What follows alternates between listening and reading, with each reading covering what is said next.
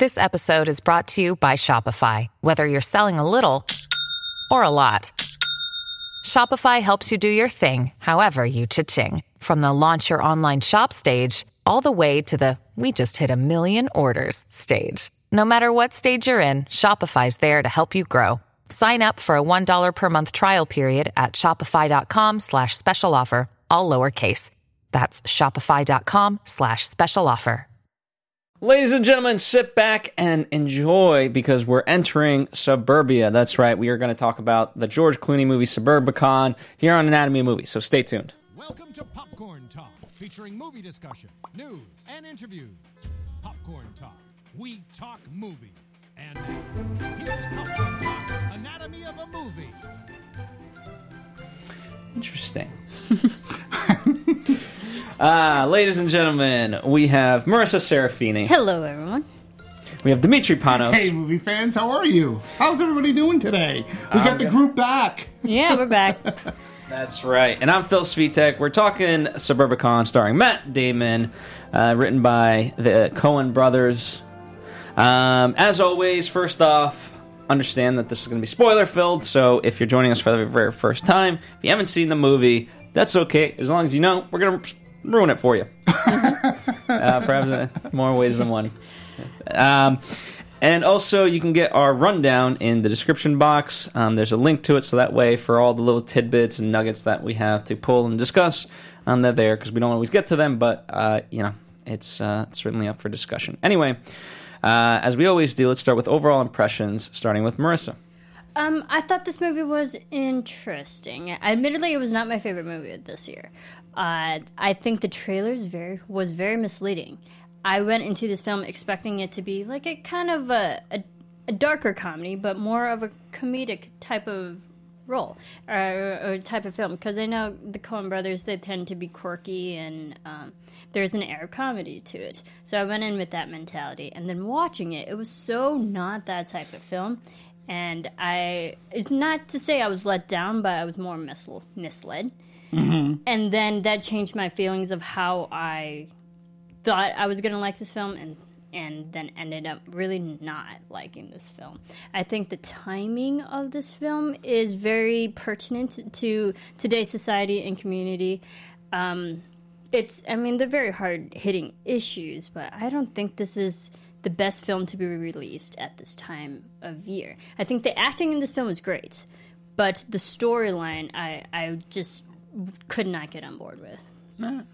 Dimitri, Well, I mean, I think we th- to be clear, this wasn't written by the necessarily written by the Coen brothers. This is based off of a script that the Coen brothers had that George Clooney and his longtime collaborator Grant Heslov sort of kind of rewrote, rejiggered. I mean, we're going to go through the whole history of this, but it was a Coen brothers script which was unproduced. They took it, they sort of kind of rewrote it. Um, and hence now we have uh, Suburbicon, which I don't necessarily disagree with what you were saying, uh, Marissa, regarding the trailers. But for me, this movie was just an utter mess.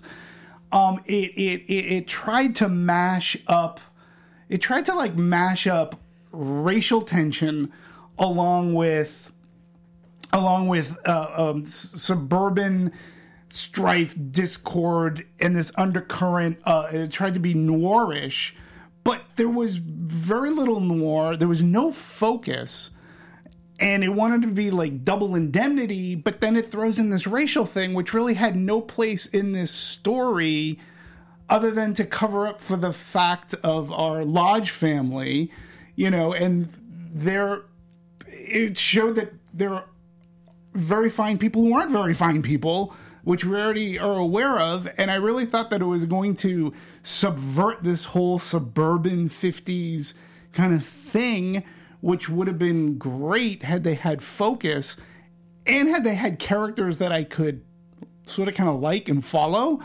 But being that this movie, to me, anyways, there was no clear view as to who this movie's point of view was the African American family that moves in, we know so little about them other than the color of their skin. We don't know why they moved there, why they chose to do what they're who they are. We never got to meet them really from from from the um, Matt Damon camp. I mean, am I watching this movie from his perspective? Am I watching it from his son's perspective? Like, whose story is this? It was just, to me, such a mess of a movie. And there was, and for me, the cardinal sin, there was barely a character that was likable for me to follow that that I that I cared about. Uh, there was such mean spiritedness that I get it in a dark comedy like like the Coen brothers do so well.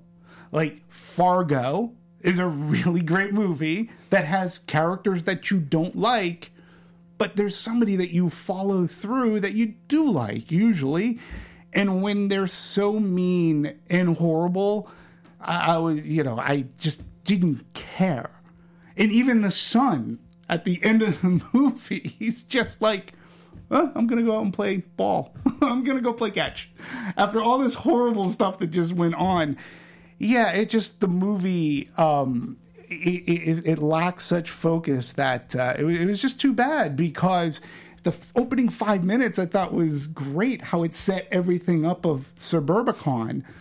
Um, but you know, in the end, if they had more focus, maybe a likable character, Clooney and Heslov may have had their Fargo, but they they were too far to go before you got to that.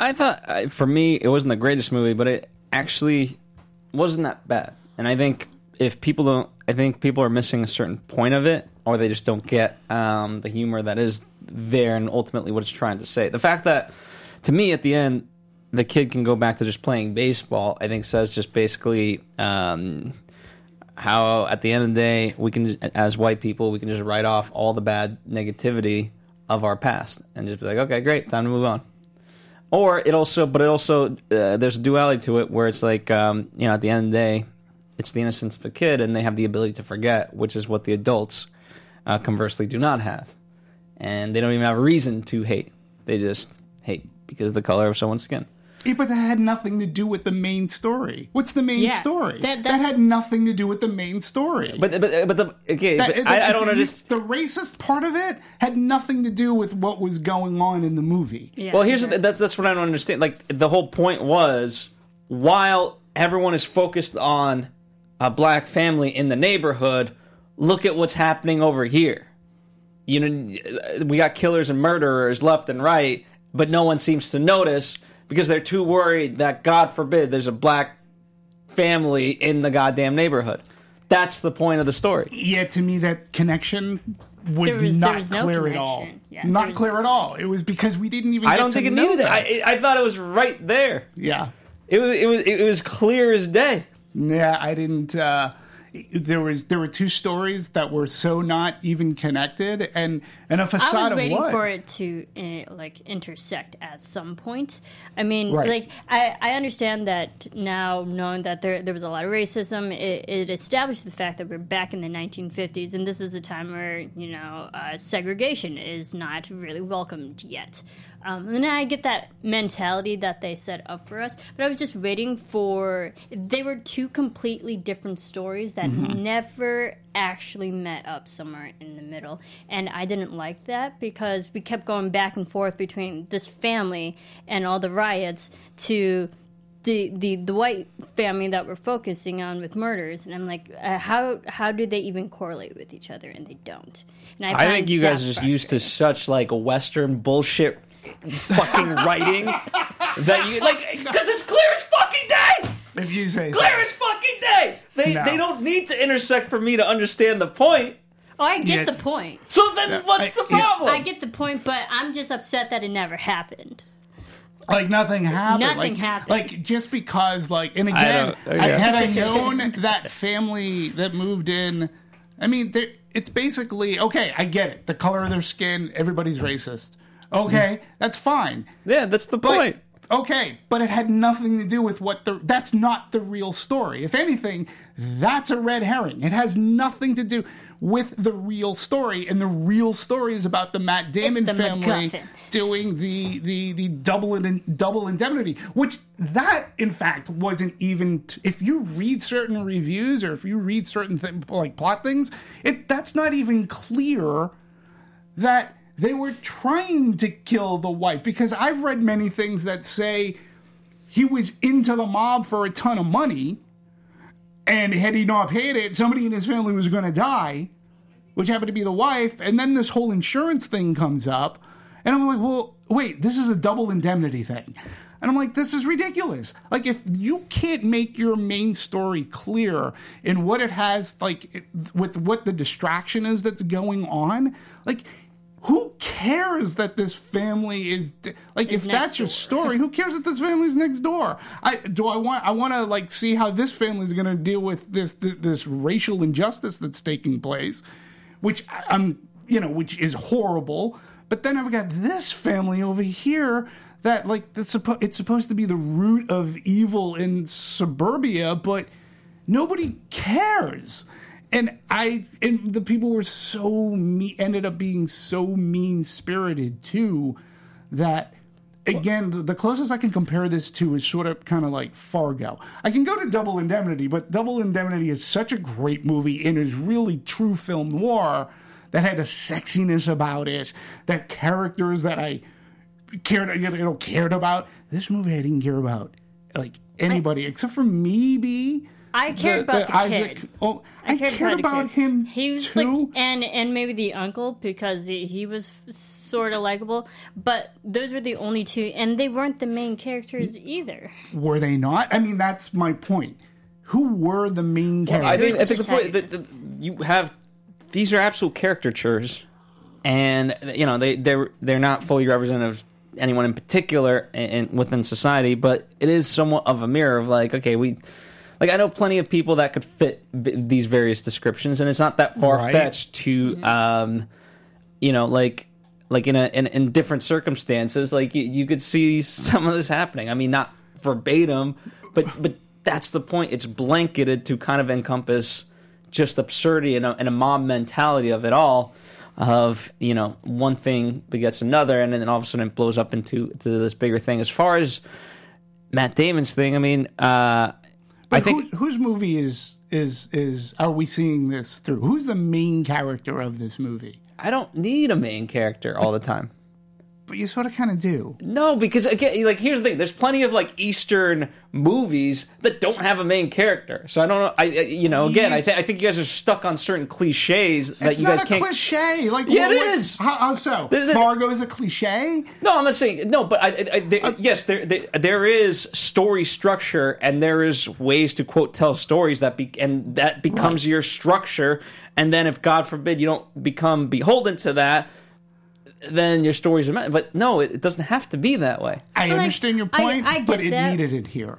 It did. It needed it here. I needed to know, like, who am I supposed to be rooting for in this? Like, I don't want any harm to come to the kid. The only- be- right? I don't want any harm to come to the black family, but I really don't know the black family because they have nothing to do with what's supposedly my main story. So that so the the racial injustice taking place seemed very tacked on, which it was because it wasn't in the Coen brothers script.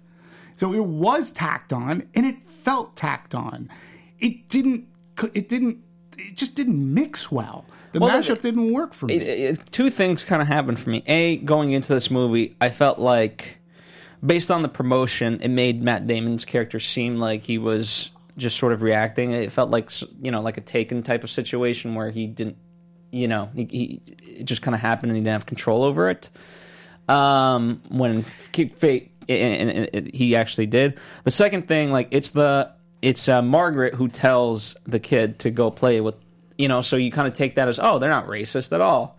And it's like, you know what? Whether or not they are, that's fine. What they are is much, much worse.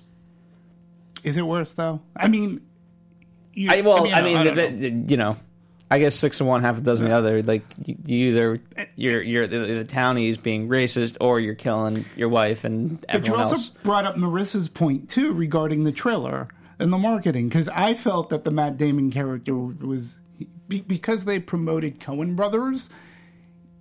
He just he sort of kind of reminded me of the William H Macy.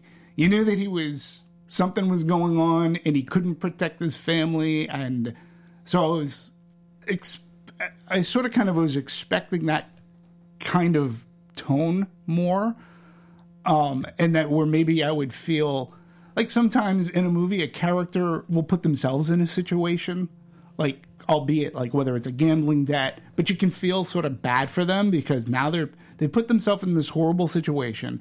They did it to themselves and now it's impacting their family. You can still great it's not the best thing it's a character flaw but you can still sort of go for that character but here you just couldn't once you find out what's going on you really couldn't root for that character at all No, and I mean, like, and Matt Damon has a a well established career. You're going to automatically think he's the male protagonist of the film. It's like you're you just go and you're like, I'm going to see this for Matt Damon.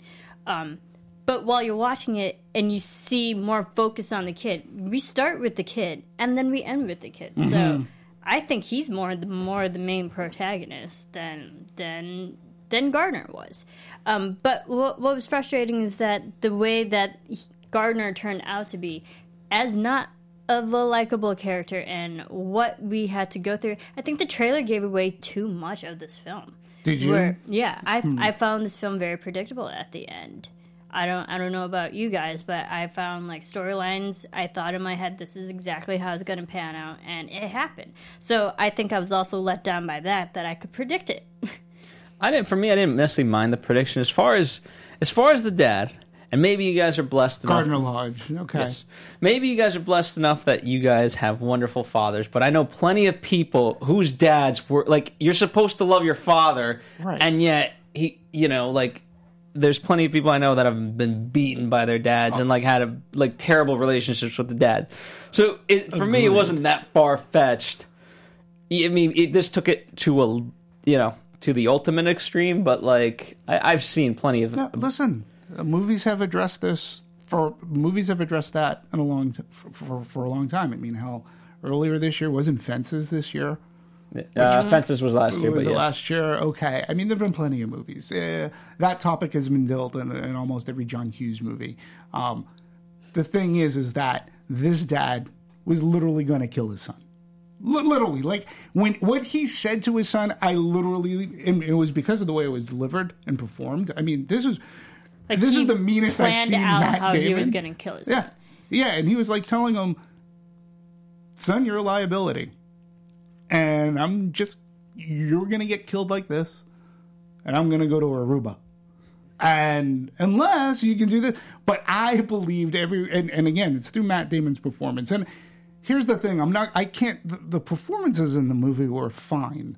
Like, and again, I'm, I can't fault Clooney's direction. He got good performances from his actors, I think, particularly the kid. And that Yeah, that nothing kid was, wrong great. with the acting. Right. It was the storyline and how they didn't intersect and how they were kind of. It was very convoluted. It, it just Very. did, it didn't make sense. And if you're going to be a satire, you got to pick. Okay, what am I satirizing? Am I sat? Am I satirizing race relations? Am I satirizing living in suburbia? Am I? Where's this undercurrent? Because is the undercurrent that I don't see what's going on over here, and that there's there's there's there's racism which still exists today, and it's very interesting because that aspect of the story upon research, the, the race, the, the racial part of the story is actually based off of a true event that happened that that Clooney and Heslov wrote about to throw it into this movie. If you took that component out of the movie and you just crafted this, crafted the the, the, the subversion of living in a perfect society, a paradise, so to speak. And you have this this evilness, and then you have either your your insurance person who's the quote unquote detective, or you have the cop who's trying to figure it out. Well, maybe they felt that that was too close to being Fargo. But at that point, I'd be like, well, go ahead, mimic mimic a much better movie, but make sense sense about it. That's all you know and, and the marketing i think was to your point I, I think it was done purposely to to really try to to make That was the only way to get people was. to watch this film. I think so because how do you put all those themes into a trailer and make it so that people want to go? Right, like no one's gonna go to a movie to watch racism. No one's gonna Not go today. to a movie to watch a, a boring life in suburbia. Yeah, it's tough because It's remember when not Detroit marketable whatsoever. came out, and but but Life in Suburbia is easily parodied. I think, uh, and, and to make satire, especially in the fifties. You know, I, and, and it's you. You could have. They Watch just Leave It to Beaver mis- then. but that's not a sat. That was back then. that was suburbia. But I love the Leave It to Beaver lifestyle that they set up, Mm-hmm. uh, and I just wish that let's focus on a story and let's get that story right, and then and let's have fun with that '50s feel. Let's make you know, let's really make fun of it, not just because of the time, but because of the a-okayness of it all when things really aren't a-okay. And and then you know bring that up from the bottom like that's noir when there's that undercurrent of evil and that shadow of evil this was more in your face. I mean we know that racism is bad. And I, but i want to know that family like jesus christ like they shouldn't have had to endure that. How are they going to like what's going to go on with them? Like i wanted to follow them but then we cut back to this where i didn't Yeah, I want to think follow those that I think that's also the letdown to the to the family, the the neighbor family that we see is that there was really no resolution to them either. We, we see all the unfortunate riots, but then day like days we can believe weeks have passed and then they're fine. We're like, that's it. There, Yeah. there, there was no like follow up to what happened. Oh, are they like- still racist in suburbicon Yeah, I was like, I feel they are, but they gave up. it just it literally fizzled out to nothing. yeah Well, it, here's the thing. I mean, I, I, I'm just surprised at you guys. You guys must. No offense, you guys took dumb pills or something this week. I'm sorry. Well, look, and I'm not. I'm sorry. I'm not above and beyond being Look, dumb. I mean, here's the thing. That the point is that uh, at the end of the, you know, they're doing the news reports, and they're like, none of this. You know, Suburbicon was a great little neighborhood until these people came in. So, you know, you're left with, you know, what you're going to get for the next 50 years. Like we're in 1950. You can kind of piece it together to present day and be like, you know what? This is the start of something very, I'll say it, fucked up. Because, like, yeah, you're right. It's not over, and it's not going to be over for a long time. Because the fact that the little old lady's like, well, nothing ever happened like this when they were, you know, that's that's insane. That and that is the definition of insanity. That's what these people take away from it. So, hmm. I think it's just frustrating that yes, it's it's unfortunate that back in the 1950s, and there's still a lot of racism now, but I think we're we're farther and we progressed more over the history of being more acceptable to the black community and to other races and stuff. So watching it now and going back to a point where it's literally at the beginning of it, it's just frustrating to watch because we've come so far past it. Let, let, let, let, us well, by the way, ahead. first off, I didn't mean come- I didn't mean to call you guys dumb. I apologize truly. Anyway, I- but, trust me. It's, listen, no, no, no, no, no. but but but okay, but I, I want to take that point. We've don't come have so to far. apologize. Yes, have we've come so far? Though? That's what I'm saying. Like, y- I think we've come farther than where we were 50 years ago. then okay, sure, fair let's enough, but but but nonetheless, you know, you talk to someone like Daryl Kristen, uh, president of Black Hollywood Live, you know, and like I have plenty of other uh, black friends. There, there, there's still a long way to go. and, you and know, it doesn't help in our in our current situation, leadership notwithstanding, in things that are it's it's it's more relevant today than it has been in like in in a, in a while. It's been really brought up to the forefront in a lot of discussion. Uh, particularly with current events that have taken place this past year. I mean, I don't want to make this a political show. It's hard to talk about racism and not be politicized about it. We here, I think we are smart people. I'm not going to say that in watching a movie, I've said this many times before. There are things I might miss. You calling me dumb? I, I get where I get where it's coming from. Don't Yeah. worry, I get where it's coming from. Yeah. It's tough though, it, it, w- w- with with recent events, but let's let's talk about the true story about why Clooney put this in there. Okay, there was a family, the Myers family. Um, William and Daisy Myers. Yeah, and they were African American, and they moved into a cookie cutter suburb suburb populated entirely by white people in the summer of 1957, which is around Levittown, this- This, Pennsylvania. this, movie takes place in around that time, right? 1957, 59. And it's a plan. Levittown is a planned community for some 17,000 almost identical homes. And um, William Levitt, he built this project. Now, it should be known that William Levitt at the time was a national icon. and a titan in the scale of Henry Ford and Walt Disney. Time magazine put him on the cover, but he was a racist He was a big. a huge racist. Um, you know, his Levitt's cultural moment notably excluded blacks until the Myers moved in, and he really did try to get them out of his neighborhood. So that to me is a story that can be told, and then because I didn't really know anything about this Levitt guy, but geez, the parallels today. This guy was an extremely successful businessman who held power. He was considered an icon in business. He was put on Time magazine. He was really put on Time magazine, unlike some other people. He was really in Time magazine, and yet he was a bigot and a racist.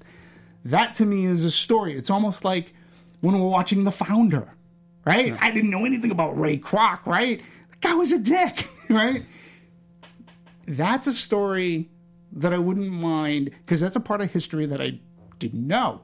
Yeah. Right? And what about this what about this family, the Myers family, what they had to endure just because they wanted to live in a seemingly nice neighborhood.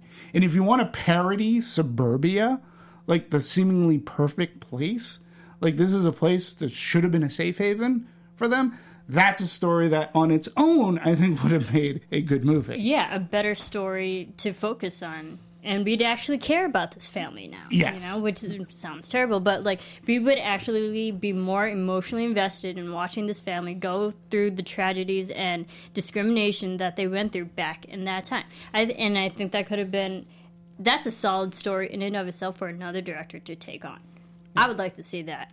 and again, that movie too probably wouldn't be a big commercial movie. It probably released maybe like this. I don't know because there's not going to be any comedy to it. I mean, if Denzel took it on, you know, if he wanted to take on Sure. another story uh, of similar nature, or you know, Spike Lee or someone that you know what I mm. mean, then mm-hmm. yeah, mm-hmm. I, I think I, could- I could see it having David legs. It's or, Yeah. or, or And he, even Clooney said that he's like, there there is a story that he w- in another version that he personally would love to see someone take that on from that perspective. Well, but from- he even said this story isn't really a story that he would be that, that he can tell. So I'm like, well, why did you bother? Yeah, like yeah, why Like, did you, shouldn't do it have then? bothered?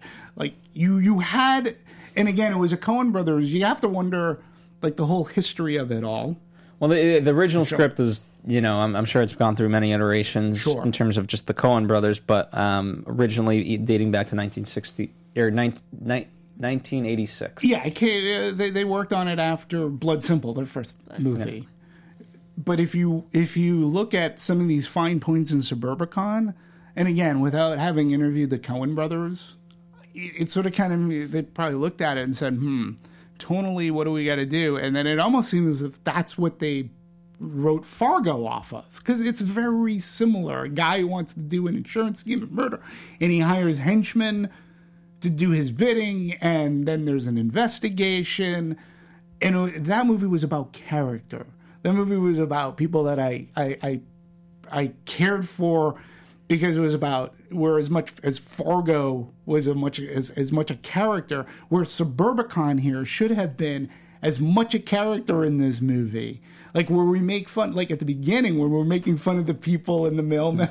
that mailman was funny. Like the first five minutes of this movie, I said, "I'm in," because this is going to make fun of suburbia in such a cool way, and it sort of kind of didn't. But I, do- do agree. I would, I would have liked. minutes. I would have liked to see a couple more of those snippets, um, especially like the animated portion of it. It was funny. Um, I, I did enjoy that, and it, it would have been funny to ha- have interstitials of like that before. But Um, you could do that modern day too because Disney, Disney in Disney Florida has has a place called. Uh, uh, we'll have to look it up, but I think it's like Paradise something. It's it's a neighborhood that Disney built where all of the houses look the same. You have yeah, and they have a community there. Like you could do that today. You don't even have to do it in the fifties, and that could be fun, funny, great satire, and it would be tied into what's happening to you know what's happening today. Well, I, th- I think what's great about the '50s is that you know we're basically on a pedestal post World War II of like Sure. we're the victors. You know, we came in saved. it. like it's just it, it, it's this falsified notion of like everything's going to be okay forever. Mm-hmm. You know, moving forward, and now we got the perfect Celebration picture. Florida. Thank you. Celebration, You, thank you. That's it. Celebration, Florida. Yeah, It- it's a whole community that Disney built. How where people live. Um, so, like, you could have done that today, but you're right. The '50s too. There was an innocence too, because part of part of what's great about talking about the '50s is they're they're they're coming out of World War II. There was uh, patriotism, but there was this innocence that as we go into the '60s, that is then there became rebellion. And that i think the movie this movie suburbicon takes place in about 57 58 or 59 so it was right on the cusp of that changeover. And that to me is fascinating. And that can be made fun of where innocence is mm, lost or just rejiggered.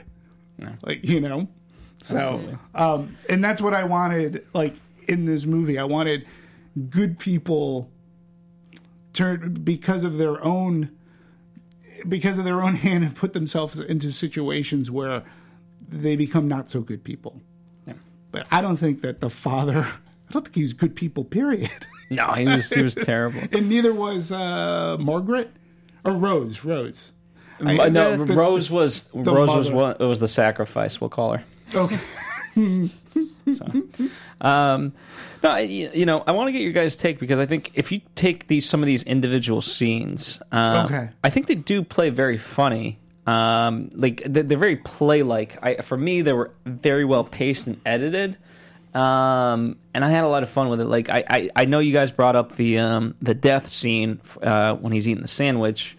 Um, Gardner is, but for me, I enjoy because like the way just Matt Damon is just enjoying that sandwich and the way he goes for that milk to quench his thirst. I was it was good.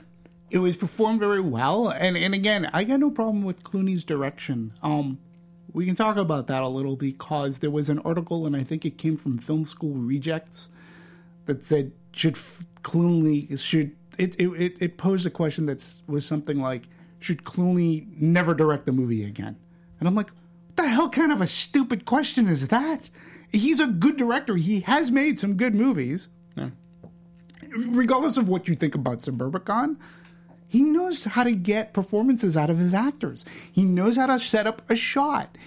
He kn- he works with good editing. I, I had no problem with the pacing of this movie, so to speak. W- what other scene did you want to? Uh, I mean, when gonna talk about when uh, when Oscar Isaac came in, he he really lit up that screen. I that was agree. that was fun. and I thought I was going to get a character. Oh, this character's smarter than the average bear, but then he just became. No, I'm going to take all your money. like, oh boy. And I was like, can we just have somebody who's sort of kind of good in this movie outside of the like the uncle or or the cop, the like the cop that was in the movie. Um, I thought, but we didn't. The movie wasn't about, I guess, following trying to figure out the mystery of this insurance scam that was taking place. But uh, Oscar Isaac was great, and apparently that role was what George Clooney was supposed to play when the Coen brothers came up with the script, which I think Clooney would have been because Clooney can play that too. Um, but Oscar Isaacs, you're right, he did light up he the had screen. he had was this great. smile Yes. and obviously like Clooney would have been great, but like the, the, just the fact that I, I- you know um, he was a little bit ethnic, right? Uh, you know, uh, he's a little he's Yeah, not I- white. I, I enjoyed that side of it. Did you like him as well? No, I love Ask Guys. Yeah. I was just gonna say, I was like, he's also like more ethnically ambiguous, and and you can kind of believe he himself might have personal ties to the mob. You know, um, especially when he went into this deep investigation of all the red flags and stuff. And like, I liked him because he was smart, he was intelligent. He answered the questions that the audience was thinking of. It was like, oh, is this are my predictions coming true? You know, um, and I like that. And he set up a lot of and answered a lot of things for us.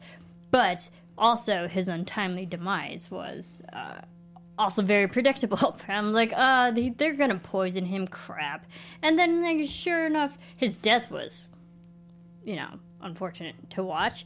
kind of comedic in a way. That was the But again, darkest humor. The trailer also gave that away. Did it? Because I don't the- there's a clear shot of Matt Damon dragging the body.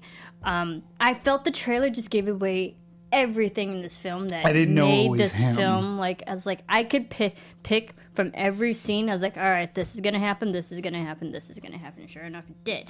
And Oscar's death was. I can't say Oscar, but the the investor's death. Bud was like, Cooper. yeah, but the insurance guy. like ah crap you're gonna die too and then even that his poisoning led to the the whole sandwich and the milk and that was and that was again a very predictable death because we just saw it 10 minutes ago um, well, there- that- that's the- here's the thing. things. I don't think, I, you know, at that point, his death. Like, I'll give you, I'll give you Bud Cooper's death. But as far as he's concerned, like that's the whole point. You're not going to spend. We like if they wanted to hide it from you, they would have maybe had him pick up the sandwich and then you don't know, and that's it. But like the fact that you're watching him eat this Right. sandwich for five minutes and then drink the the milk until it's almost gone. irony can be pretty ironic sometimes. No, obviously, eh, to me, it was who's going to eat the sandwich. I knew that the kid wasn't going to eat the sandwich. And then when the henchman comes in the house, I thought maybe the henchman would have eaten the sandwich. No, I knew, knew- somebody was going to die from I that knew sandwich. he, he was going to eat the sandwich because the trailer shows him clearly sitting at the table eating the sandwich. Oh, I didn't. like the trailer gave away everything. I in didn't this film. remember that everything. for some reason. Uh, I don't remember trailers that like I remember it, uh, the tone of what the trailer did for Same me, but truthfully, like ask me about like most trailers, and I'm like I don't know what the hell happened in the it's trailer. not- and I'm like, and I'm not really big into uh, marketing and like throwing me off, but like this is a clear example of the trailer revealing everything and can also conversely ruin the movie for you. so Mm, yeah. it, it did that for me. We had a we, we we actually had a big conversation about trailers last week. Um, you know, we'll bring it up just a little bit here, in which there was an article in the Boston Globe with a writer, I believe it was Ty Burr, who said trailers lie, and I'm not paying attention to any trailers. And for I've worked with trailers for the better part of my career, whether it was Universal. Uh, whether working for General Cinema or Hoyt Cinemas, it was always about programming trailers, and then for Lionsgate for for for a decade, trailers are a marketing tool. And sometimes you have a movie, you just don't know how to market. So you have trailers can be cheats, I, and I and I get that. Um, they need to, tr- you know, the studio has to try to get people to spend the bucks to go see the movie. Into your point, oh, well, let's let's look this year. You can add Suburbicon to the list. Uh, Mother, that trailer was a complete lie. Um, the Snowman. There, that trailer was that it cheated. It didn't lie because the movie said you were going to see a mystery. We saw a mystery, just not a very good one. Um, but we've all seen trailers, and we've talked about it on this show too, about how they'll have a scene in the trailer that when the theatrical movie comes out, that that scene that we saw in the trailer is not in the movie, and for some reason, you know, it just gets cut. That happens. But first and foremost, a trailer is a tool. It's it's meant to garner excitement, curiosity, and try to get people enticed into seeing a movie, whether that movie's good or bad. But sometimes a studio is faced with a movie where they go, "Okay, we, we've got a problem on our hands. How are we going to market this movie?" And I think a clear choice was in this thing to try to make it more comedic. And I, again, I didn't remember the trailer as much as you did, but yeah, I, I mean, saw I'm the trailer go- like 10 times because Yeah. we cover a lot of movies here. So we go to the movies a lot. I, I- see this trailer all the time. So, and, and to your point, though, if you're seeing him eating that peanut butter sandwich, if you're seeing him Yeah. dr- drag Oscar Isaacs, then yeah, the trailer gave away a lot. Like I, I challenge, well, not really challenge, but like I say, listen, watch this film, then go back and watch the trailer, and you're like, ah, yeah, I got it. The trailer gave everybody If you, if you kind of look at it, man, I do recognize it with a lot of trailers that they will be from start to finish, basically the movie, and you, whether or not you realize it, because you know most trailers, at least you know, from my vantage point, historically have been more of a hodgepodge of you know mix mixing moments. Um, more and more trailers that I see today are from start to finish the movie. They can be, and and I hate trailers that give away too too much. Yeah. And I know we'll we'll talk about Thor, and that you know there, there's a lot to talk about regarding the trailer there. But I think Disney does a good job with their Star Wars and even their Marvel properties where But this is they get Disney. you. No, no, no, no. But I I, think I- understand. but wh- what I'm getting at is is that a trailer should give you snippets of the movie, and and you should get a after watching it, you should have some semblance of a tone. Suburbicon, like you feel, I was sold on the tone because it's the kind of movie that I go see because I, I like dark humor. I like that kind of satire. For, but if a, if they can't figure out what the movie really is, the marketing department has to come up with some way to try to sell this movie. I don't think all movie, uh, all trailers, I should say, give everything away. There are some trailers that are done really well. When you look at what Warner Brothers has done, especially with the, like their horror movies, like The Conjuring, it was a great, great trailer, right? And you knew it was a horror movie, and it didn't give away the movie. You know, you, you need to excite people and tonally tell them this movie is a horror movie or this movie is a comedy and not give away all of the best laughs because we've talked about that too. That happens often. Well, I think a couple of things for me. Uh, usually, when I see from start to finish in terms of a trailer, it usually happens more with comedy. Um, you know, I, I remember like when I really started paying attention to trailers and kind of studying them, it was when The Hangover came out, and literally that trailer is from start to finish. Um, in terms of the movie, right? It's just, just a little bit disjointed and gives you enough, and obviously, very very successful movie. Um, two, you know, with trailers, it's also like, yeah, you, you're right. You're going to pick one singular thing to focus on. It's not like when, when you have a movie like this. Let's say in a perfect world, both storylines did work for you guys. Um, you're not going to all of a sudden in the trailer, uh, you know, if if twenty percent of the movie is the racial tension and eighty percent of it is the double indemnity plot, you're not going to, you know, 80-20 the trailer in the same way because it wouldn't make sense. You're going to, you know, pick what what actually and, works. And I think from a from a marketing standpoint, because I didn't catch that this movie was going to have any racial No. in terms at all. I think it was smart for them to keep that out. no. Um, But again, I didn't even get the double indemnity plot. I didn't even get the plot that There are two storylines going on. Yeah, I didn't get the, that. That there was a plot where this guy plotted to kill his wife so that they can get the insurance money and go to Aruba. Not that I wanted everything to be cut out for me. I literally thought that this was a I guy think who the big got reveal into the- moments were definitely shown in the trailer. Like the big reveals that were where you're like, oh man, that happened. You're like, yeah, I already saw it. Yeah, I just But don't it- think but- major but know plot the points were given away. that's the thing. Like as far as I was concerned, it didn't give away um, the the reasoning behind that stuff. I, you know, Um because I, I, I there's definitely trailers that give away like the inciting incident. Sure. And the inciting incident doesn't happen until like 30, 40 minutes in. You're like, okay, like we know what the inciting incident. Just Right. get to it, please. Right. The, the every the whole trailer campaign one, two, and three is built around you know setting that up. Like let's just Right. get to it. Um, anyway, let's uh let's take a step back Sure. Yeah. and go back into production. Um, uh, something pretty cool. Um, the locations department, led by location manager uh, manager Michael Burmester and the key department members, um, they were nominated for the prestigious California On Locations Film Award Sure. for Team of the Year. Mm-hmm. So congratulations to them. and and basically the, they they shot in L.A. Uh, because that was just Matt Damon's request. Um, interestingly enough, um, he basically said like, "Listen," he goes, "I wanted to work with Clooney again. Um, it's a Coen Brothers. I wanted to be in this movie." He goes, "But I told them." He goes, "He had four movies lined up. He had done. He was starting The Martian. Okay." Then he went right into Great Wall, which led right into Jason Bourne, which went right into downsizing. Guy's got a lot of work. Yeah.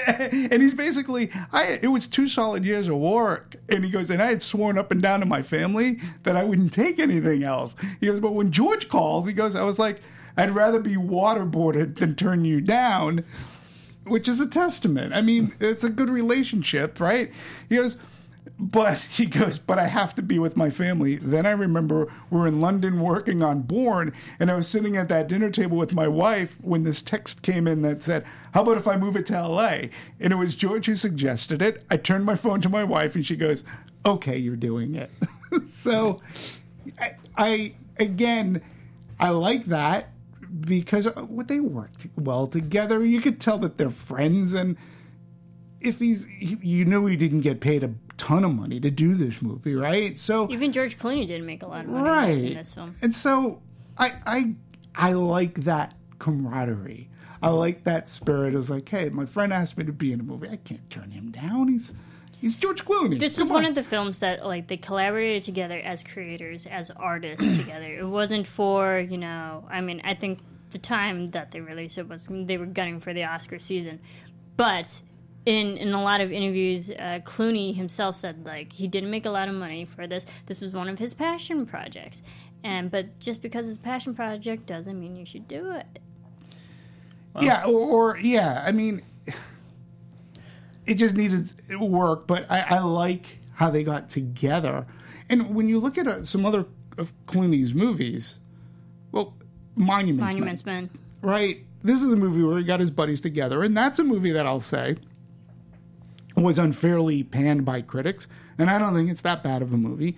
John Comerford, um, who used to do the show regularly with us, he and I had an amazing conversation about the way critics felt about Monuments Men and the way I, I perceived the movie to be a fun look at history that he did really well. And he worked Yeah, with his guys like friends.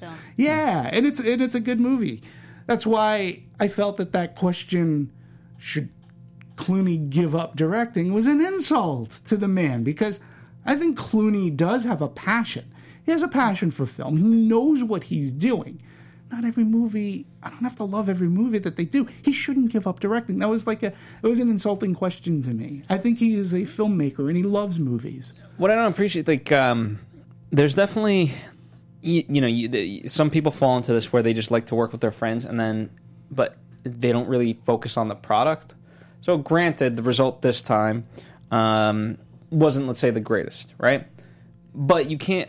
I, I don't look at it like George didn't go into it and was like, "Fuck it, let's just have fun." He he legitimately wanted to put out you know the best foot forward that he could. Just didn't turn out the way. But there's definitely movies that that uh, the the number one goal is just to have fun with her people's friends. Yeah, no, he definitely took making this movie seriously. I don't doubt that at all. And again, that goes regardless of what I thought of the movie. He literally, I mean, I think as a filmmaker, he takes filmmaking quite seriously. He really does. I think he takes time to set up shots, to talk to his actors. I think it's evident on screen. Yeah, I mean, he's a good director, and the movies that he has directed, he's been nominated for. Like, Sure. I mean, like, uh, what was it, The Good Night? Good Luck and yeah, Good yeah, Night. Good It's Luck a and great Good Night. movie. He got nominated for director for that film.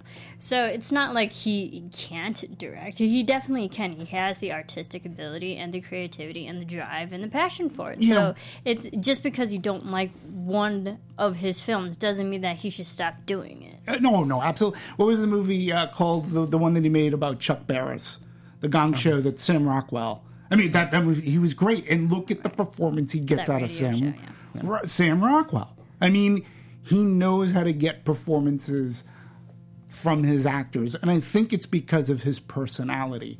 I mean, I've never been on set with him, but I don't picture him to be the guy that yells at people a lot. I think he really does nurture good performances from his people, and people like to work with him. Well, he nurtured a you know a great performance from the kid. Oh. one one of the quotes uh, he said, you know, just if you have something, just try it.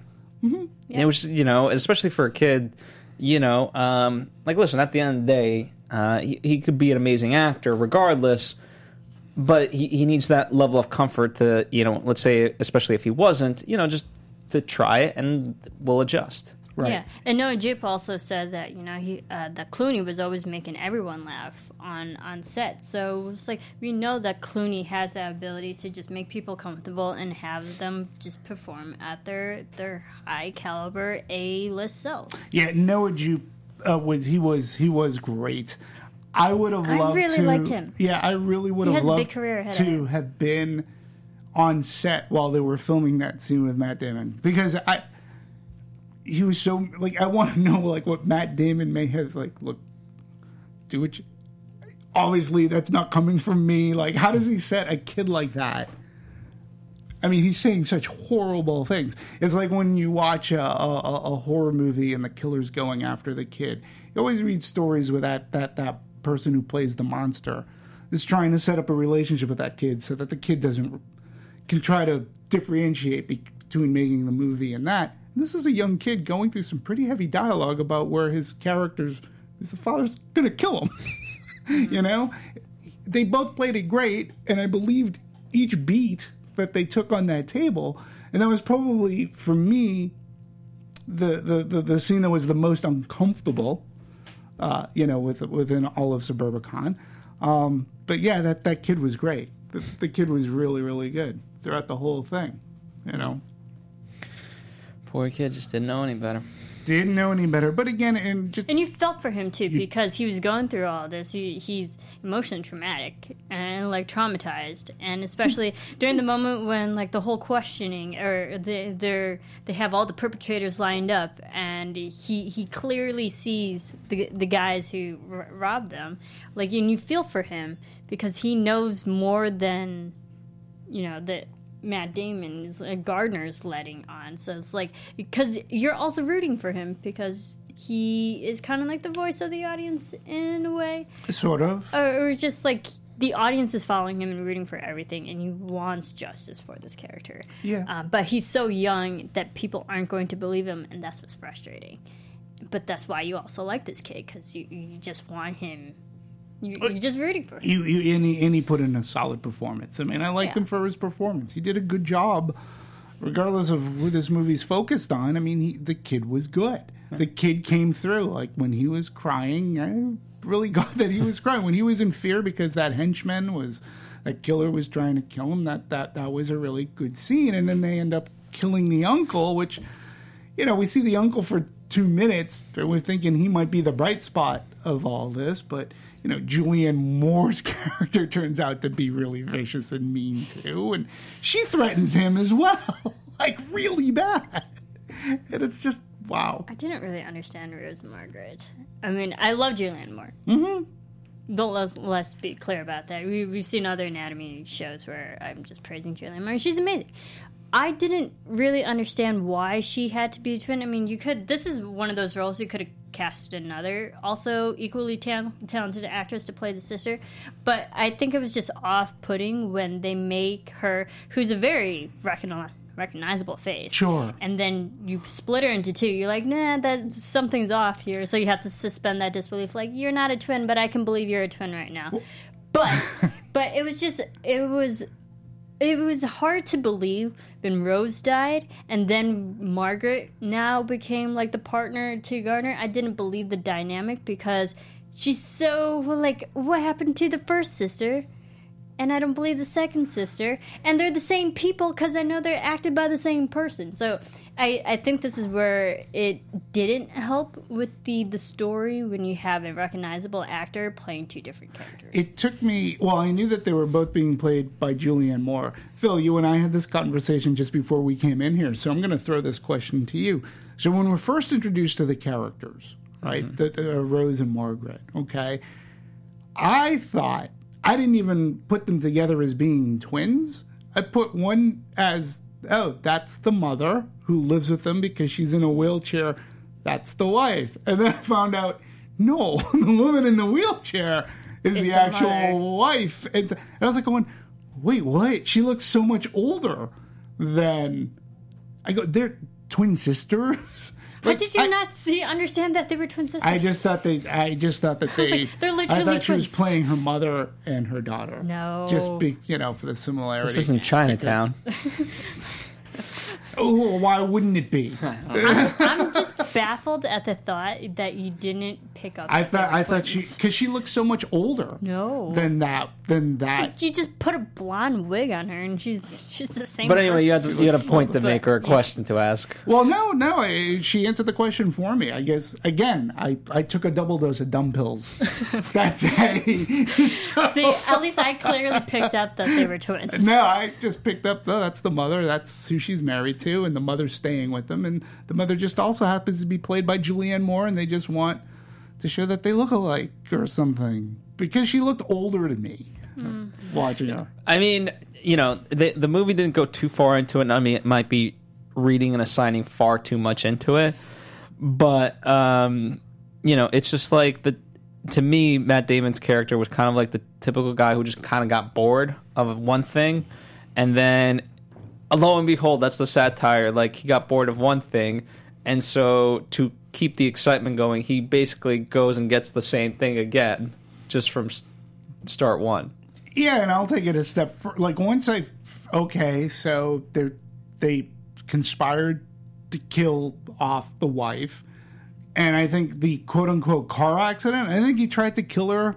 I think that Oh, car yeah, accident. 100%. Yeah, yeah, and I think the wife sort of kind of knew. Well, I, I, Rose or Margaret, I don't. Ro- Rose. Rose. Rose is the I think- mother. Yeah, so I just the figured sister. Rose knew, in a sense, that her husband was trying to bump her off, and you know, and then you know these two thugs come into the house, and I was just put off by like Julianne Moore. She's great, Yeah. but she's a recognizable face that we know she's not a twin, and so to see two. Neither of was them- Lindsay Lohan. No, I know, but like, Come on! in fairness, when we got Lindsay Lohan, no one knew who the fuck Lindsay Lohan was at that time. I, and lo- that's a I love remake that of movie. a far I love better. Movie. The original is a far better one than the Lindsay Lohan Whatever. one. I'm just saying. no whatever. No, it's a I better get, movie. I get that, but that's also my point. It's just we know who Julianne Moore is. So when you kill off one of them and you're just un- trying to understand, I was like, okay, now here's the second sister, but this relationship is too awkward to be real and believable. It just it didn't hit with me. I couldn't believe it. Yeah, once I once I didn't figured like out the the, double indemnity thing. Well, let's talk about. There is something that that that I found interesting was the sex scene that the little boy that Walks Nicky in on. walks in on. Um, you know, and. uh yeah, and it involved the ping pong battle. and according to Matt Damon, he's like, admittedly, that he actually inflicted real pain on himself while trying to make it seem authentic and caused one of his butt cheeks to be completely dis- discolored and bruised. He goes, mm-hmm. he goes, yeah, it's like we realized the way the shot was, it looked like I was hitting her. If I hit myself, and do I really let myself have it? I was spanking myself instead of spanking her. And Moore jumped in to offer a little bit of the clarity about the logistics, saying he'd hit, then I'd yell. so he was hitting himself, not Ju- not Julianne Moore. So um, yeah, when he got home, his wife He was was, like, giving himself an extra push. "What the hell is going?" Yeah, his wife questioned. His wife was like, "What the hell are you doing, George? I want to talk to you." We're filming a sex scene. We're filming that. You suffer for your art. sexy- Yeah,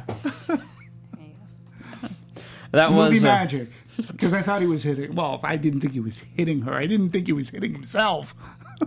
Here's the thing. At the end of the day, for me, that was the least concern of mine. I was more like, "Wow, th- this is what the kid walks in on." Yeah. Uh, But also, it was one of the first moments where you realize that they're officially like kind of a thing, or well, not kind of, but like they're, Not kind of. they're officially a thing. You're like Without avoidance "Oh, of doubt, what?" they are a thing. Yeah. they are a thing. But this was, I, I feel for the audience, this is one of the moments where you actually it it answers that it's like, oh yeah, they are together. Yeah, the light goes You're like, off. oh shit, something's Eureka. happening. Yeah. Yeah, it is it's one of those epiphany moments. I wanted to see him get out of this one because I, I forget the timeline right now. But um, remember, a- after they have the um, the suspects lined up, he, he gi- gives that crappy speech about not remembering and so Right. forth. Uh, so I wanted to see if there was a way he was going to get out of this one. like, what the hell he would What even is come he up gonna with? say? Yeah. I lost the ping pong ball. I'm trying to hit it out of her. Nope. that kid is forever traumatized Yeah, yeah, in so many ways. yeah, and I was too. I think we all were. Alrighty. Um, what else do we want to move on to more specifically? We could we could talk about editing. Um, Josh Brolin was supposed to be in this movie, but uh, his entire s- plot subplot, whatever you want to call it, got completely cut out. And he wasn't in the trailer. Yeah, no, he wasn't. He well, George Clooney admitted that uh, Josh Brolin's scenes deflated the tension uh, of the film because uh, Brolin's character was more of a uh, racially surged kind kind of person. So, and they during the editing process they cut a lot of things out to like get the tone back of not not just racism, but Brolin's character was one of the more racist characters, and they cut him out to like get the the movie kind of somewhat back on track. Mm-hmm. So. Yeah. And then also George Clooney said that uh, the the the muggers, the the, the robbers, uh, were originally more comedic characters, and they cut a lot of their moments too. Yeah, and and again, you sort of kind of gotta.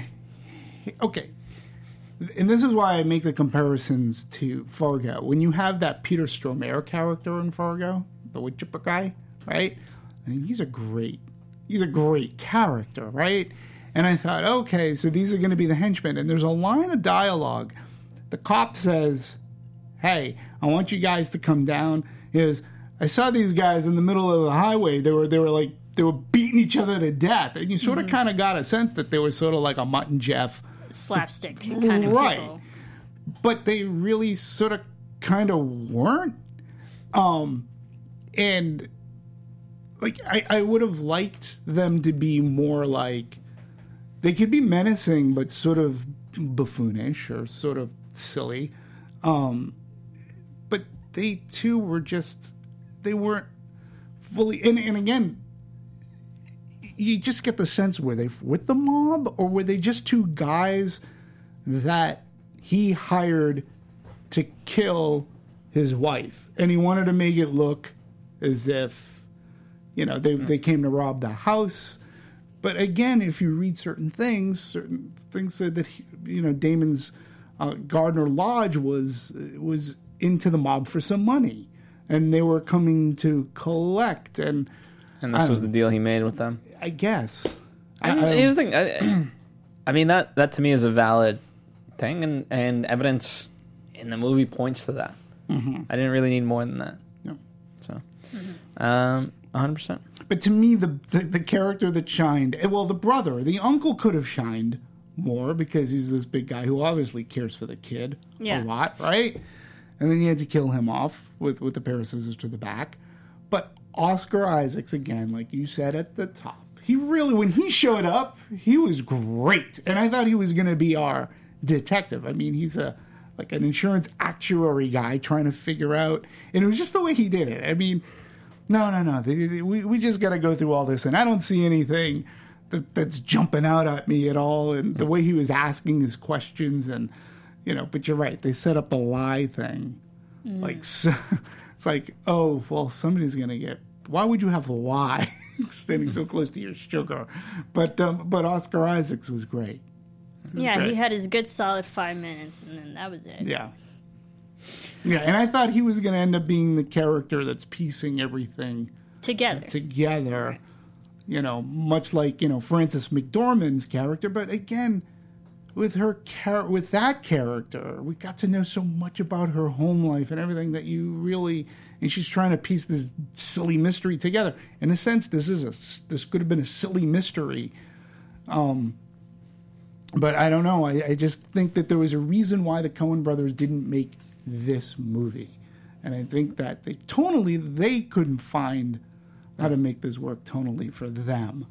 Um, and it's just funny that they had envisioned George Clooney to be in it, you know, and they're and they're collaborators too. So if George says, "Hey, I really like this script," I, I, again, it's part of that collaborative process, right? I say, "Well, if you want to make it, go ahead, it's yours." Yeah. You know. hundred percent. Let's talk about um, the music because we've talked about Alexander Desplat uh, quite a number of times at this point. Um, I mean, a couple of movies we've covered: King's Speech, Godzilla, uh, Grand Budapest Hotel. Monuments Men. Uh, yes, indeed. And did we do Ides of March? I believe maybe we did, or maybe we did not. Oh, don't that was. I think that was before our time. Yeah, that was Ryan Alright. Gosling. Yeah. Yeah, that We was before our time, one. I think. know. Um, either way, um, you know, uh, I think he's a great composer. I think the the music was. Uh, there were moments in this movie We, we always talk about how movies and music help elevate us, or it doesn't. I th- I thought there was so much m- music in this film, especially when they were like establishing like the tone and the characters and the storylines. I I noticed the music all through the first twenty minutes of this film. And even during the, the thrilling part, during the, the whole robbery and stuff, there was a lot of music, a lot of upspell. Not that it ruined the film, but there were moments where we didn't need the music. See, for me, Desplat is a tonally. I think he's a great composer. Mm-hmm. He he can help set up tone, and he can help music be like the perfect bed that helps set the tone for the scene that the audience is about to watch. I also think he succeeds in doing multi-genre type movies, as you mentioned. Um, he did Godzilla. He did the what was it, King's Speech.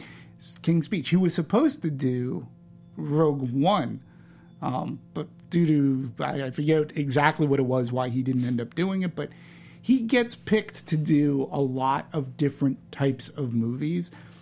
And he's a to me he's a tonal director. He's much different than say a John Williams who full orchestra, you know, and he can set a tone as well. But when you look at the first 10 minutes of Suburbicon, I mean, that music sets up a perfect tone for what you're potentially getting into. He nails the 50s, and at the same time, it's original, you know? And that's where Desplat works the best. Um, you know, is just setting tone up for a scene. Um, and that's why I think he gets so much work on multi-genre type movies. Yeah. You know, Uh, he he does wonderful. yeah, So, um, and I, I couldn't agree more. I I, well, I loved the juxtaposition of, especially, it was almost like the um, the more intense the scenes got, the quirkier the music, and I and I rather enjoyed that. yeah. So I thought um, that worked part of the satire there. He was the perfect choice for this, and and even in uh, when we did Monuments Men, talking about him, his music was like it had that jingoistic, patriotic kind of tone. Uh, that you would get from like a Kelly's Heroes kind of a movie, like And it was he, during the war, too. Yeah, so- absolutely. So he- that's where Desplat, I think, that's where his strengths are, and that's why he gets hired. Um, and he works good, obviously, I think, with Clooney. Absolutely. All right. Uh, we talked a lot about promotion, so don't need to rehash that.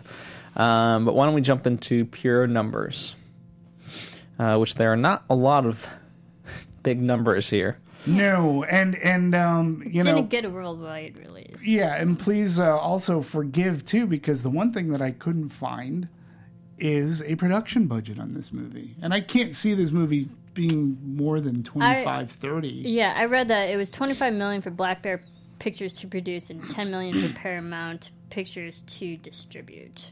So, given around there. Yeah, which makes Not sense. a about lot. right. Not a lot. Yeah, So, and I mean, which is probably, you know, you would think most of that budget would go to the star power, but um, I think, you know, as we talked about, I think even Julianne and uh, the rest of them, they, I'm sure they took a pay cut. sure. Yeah, and George Clooney himself uh, said he only got fifty thousand dollars Yeah. to write, direct, and produce. That's it. A man who makes well over millions per movie. Just Who- the star. yeah, just to star in it, and to do everything else that Mm-hmm. the creator does. He only got fifty thousand out of it. That's not a lot. Yeah, at no. Well, he also, re- you know, That's to that chump point, change. Well, he but what, what's great about he he recognized the fact of like okay, listen, if he's not going to make a commercially viable movie and this is his passion project, like uh, it's not going to warrant that. And so to even get like uh, you know um, being the type of guy like to even get fifty thousand dollars, like it's just a nice sort of bonus. He didn't need Sure. it. Making that movie was more than enough for him. And again, I, I really do believe that he's a passionate filmmaker. I really do. I think he loves, you know, he, he loves film. Um, that's why he continues to act, and he and he, and by no means should he let the, the let's say the failure of Suburbicon. Listen, it, it might ding him for a little bit, like ego wise, and I'm sure you, you don't want to put out a movie that people don't generally like, and you want to make a successful movie and you know when you make a movie that's not a successful movie that other people are relying like paramount or, or, or the production companies they're not going to see their back ends to this. So but again don't quit. Jesus you know mm-hmm. good god man you you you are you are a star. Like you are one you are like literally a bona fide hollywood star that people re- you know look up to you and you do have a passion for, for directing, keep doing it because you know you're gonna you'll make good movies. You will. You have a passion for doing it. No, you know. So, uh, unfortunately for this movie, um, you know, as of November, uh, as I'm looking November first, we're we're looking at about three point six million dollars Yeah, not too not too good. no, and it only did 2.8. It came in number nine at 2,000 theaters um, on its opening weekend. And granted, it had a little bit of competition, but it was a different movie. Like, you know, Right. the this people who was are going counter programming. yeah, people who are going to Saw or Jigsaw aren't necessarily going to be going to Suburbicon. Right. And this this film was projected to make eight million, but because it opened so uh, it opened less than they thought, they lowered it down to three million. Yeah, yeah. Once again, tracking um, really doesn't, you know, really didn't peg this one. It didn't peg anything over the weekend correctly. But you know, and again, for for Paramount, I understand why Paramount would want to distribute it. But yet again, you know that, that they're still they're still going through their their their their regrowing pains, so to speak. Well, that's the problem. You know, when you, you know, when you talk about regrowing pain, like it's, uh, you know, when it takes two to three years on average to make a movie, you know, you're not going to see the fruits of that labor till down the line. Right. So, but nonetheless, obviously, that doesn't mean you don't want the things that you got currently slated to, to still hit. Yeah, and then eventually, you know, it'll open up in for some foreign territories. They'll have the home, you know, they'll have the home VOD market, you know, within a within a couple of months. You know, it's but the movie, for all intents and purposes, is just it's not. It's DOA, you know, mm-hmm. because now we're going into now we're really, you know, the holiday season more or less is going to start with Thor, and then we have so many other movies between now and Thanksgiving. Now we actually have the Academy Award season actually starting. So, and if they were gunning for that, unfortunately, it's not going to No. do anything for them. Here's the thing. I, I think if they were gunning for it, they hit too early anyway. Like now, most I, I I just remember now like most Oscar nominations like last week of November and just everything in December, December, December, December. Like it's just insane the amount of movies in Yeah, December. but imagine, imagine if you will, if this movie was really good. This time period would have been the best time period because you would have come out, rave reviews, directing, performances. Like you would have been first out of the gate that people remember and that are talking about all through November. This would when be these the movie people would be comparing Yeah. other movies to. Yeah. So, you know what I'm saying? Like, just imagine, like, if this movie was really good, this, I think, would have been a good time period for it to, to come out of the gate because it would have come out swinging. And then people would have said, oh, this is the movie that people are going to have to beat, or they're going to have to be better than Matt Damon or Julianne Moore or whatever. Well, so, mm-hmm. but it didn't turn out that way. D minus on Cinema Score, twenty five on the good old Rotten Tomatoes. Um, as they say, disappointing misfire for director George Clooney. Suburbicon attempts to juggle social satire, racial commentary, and murder mystery, and makes ends up making a mess of all three. I agree. So, um, Yeah, and a D minus at cinema score. How do you, I mean? I want to know how you equate. well, Like, how is this Snowman not got a an- D. Yeah, and deservedly so. D minus. But when you're at a D minus, like, what's the fraction that could have? Like, how many did you have to miss to get an F? Because Mother got an F. Mother was- an, an unprecedented. I think you have to. Well, I, I think there's a difference got because D minus. there's an impassioned hatred, right? With Mother, Sure. you know, you weren't just like, okay, that's a bad movie. You were like, fuck this piece of shit. Like literally, like this, Right. there's some of the quotes that you could see. Right. This, you're like, okay, that was you know, this was a bad movie, but like, I don't want, you know, I might hate it, but hate not in the the sense of like I would go out of my way to trash this movie. Yeah, I the- think the acting is what saved it.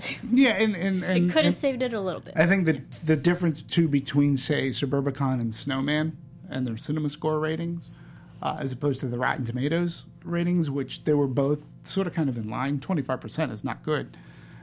Mother had a very high Rotten Tomatoes. It was uh, either the, the high 80s. eighties Yeah. or, or, or such, where it had an F, um, which is still weird to me that many critics like Mother That's where as it much didn't as match they up. did. They, oh, it didn't match up at all. These last two movies that we've talked about, and Phil, you and I talked Snowman last week, which I think Snowman made me angrier than this movie. You know, I didn't like this movie, um, but yeah, Snowman was just a, oh, an utter mess, an utter mess that filled on many levels. It was laughable. I didn't really. This wasn't a laughable mess to me, Suburbicon, but uh, yeah, D minus is tough. That you ain't gonna get any second week business out of this movie. Well, not especially now. You got Thor. yeah. We are just hitting it hard and heavy. Yeah, to open to number nine, yeah, you- you're gonna get even lower than that. yeah. So, all right. Well, um, let's tell you what we've got coming up. Um, we've got Thor coming up. We're gonna not do it on a regular Friday. We're gonna we're gonna tape a little bit earlier in the week. Um, we'll try to keep you guys updated. It'll be more than likely Thursday, somewhere between two and five p.m. Uh, Pacific Standard Time. Uh, I'm looking forward to talking about that one. that'll be fun. Absolutely. That'll be fun. And look forward to, to, to at some point or one one way too. I also saw this Bad Moms Christmas. That's Uh, we're gonna have Murder in the Orient Express. Yes. um, which, which I'm, excited really looking forward to. You which, guys got to remind. We got to do our short little reviews. right? Yeah. We, we promised the right. people last week that we'd start doing our short little reviews for movies that we don't cover in depth, and uh, we haven't. So, people stay on us. You guys stay well, on maybe, me. Maybe we should maybe we should start that next week since if we're not going to do an in depth on Bad Moms Christmas because that hmm. also opens up this week going up against Thor. And like you said, you got Murder in the Orient Express. I think a little bit later on this month we got Coco. We've got Coco. Justice League, which we're gonna you know we'll we'll, we'll have to really talk about. And there's I know I'm missing a movie. Yeah, there's, Star there's Wars. Well, No, it's no, not December. December. I'm It's talking. December. I'm talking like in November. There, there's at least one. or- Oh, there's um, D- Daddy's Home two. Uh, it's a- I'm I looking mean, forward like, to that comedy. It's sort of kind of yeah. I mean, I'm looking forward to comedy. Um, you know, and I'm really looking forward to uh, to talking to you guys about Thor. Uh, I did see it last night. If you haven't seen it yet, I do recommend see it big. Just see it big. It's it looks See it big. great. See it big. So there you go. Speaking of, uh, so that's the future. Uh, in the past, we've got a ton of movies. Maybe, maybe recently, maybe not so good ones, but nonetheless, you can check those out, whether it's uh, Snowman or otherwise. Um, but definitely in our our full archives, we have plenty of movies, and we've been sort of talking about Coen Brothers. We've been talking about Clooney. We've been talking about Damon. Whether it's Jason Bourne, whether it's The Great Wall, whether it's Monuments Men or any one of those uh, other types of movies, definitely check them out because we've got you covered. Mm-hmm. What's the most recent? Co- oh, we did. Um, uh, what's the one last year with the with the movie studio? Hail Caesar. That's it. We Hail did that one. We did Hail Caesar. Yeah. See, so we've got you covered. Um, anyway, um, thank you guys as always for joining us. Do leave a comment in the comments section. Let us know what you thought of the movie. Let us know what you thought of our opinions on the movie. And, and I want to say thank you to many of the people that have that, that have been commenting. They've been very passionate and uh, but not trolling. well, but they haven't been trolling, uh, and I appreciate that so much. I had a really I was in a good conversation last week about. Uh, about Matt Damon, in fact, and about the Great Wall, because we talked about the snowman and how they didn't have any Nordic people outside of Rebecca Ferguson, who was really in the movie, and nobody complained about that. But you know, but we got into this really good conversation, and I want to thank that person. I want to thank for anybody who takes time to write us to talk about the movies and not be jerks. Yeah. And you know what? Even Even, if if, they you don't comment and you just listen to watch, hey, you know what? You've done your part Thank more you. than more than anything. So we appreciate you. Um, if you do like us, don't don't hesitate to subscribe. And if, if you really love us, don't hesitate to tell your friends about us. Yeah. I'm gonna go take my smart pills now. I'm trying to think, but nothing happens. I'm gonna go watch Thor. All right, uh, S- Marissa, where can people find you? Everyone can follow me on Twitter at SurfiniTV. And please support me on Twitter at dmovies1701. At dmovies1701. There you go. And I'm at Phil Svitek, or go to philsvitek.com. Thank you guys as always. It has been an absolute pleasure. We've Thanks, got all. Thor coming up and uh, whatnot, so definitely keep checking back in. We'll see you next time. Bye, all. Bye.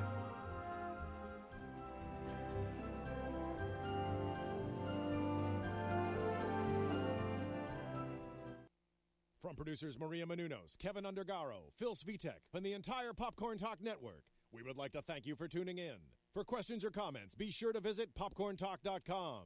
I'm Sir Richard Wentworth, and this has been a presentation of the Popcorn Talk Network. The views expressed herein are those of the hosts only and do not necessarily reflect the views of its owners or principals.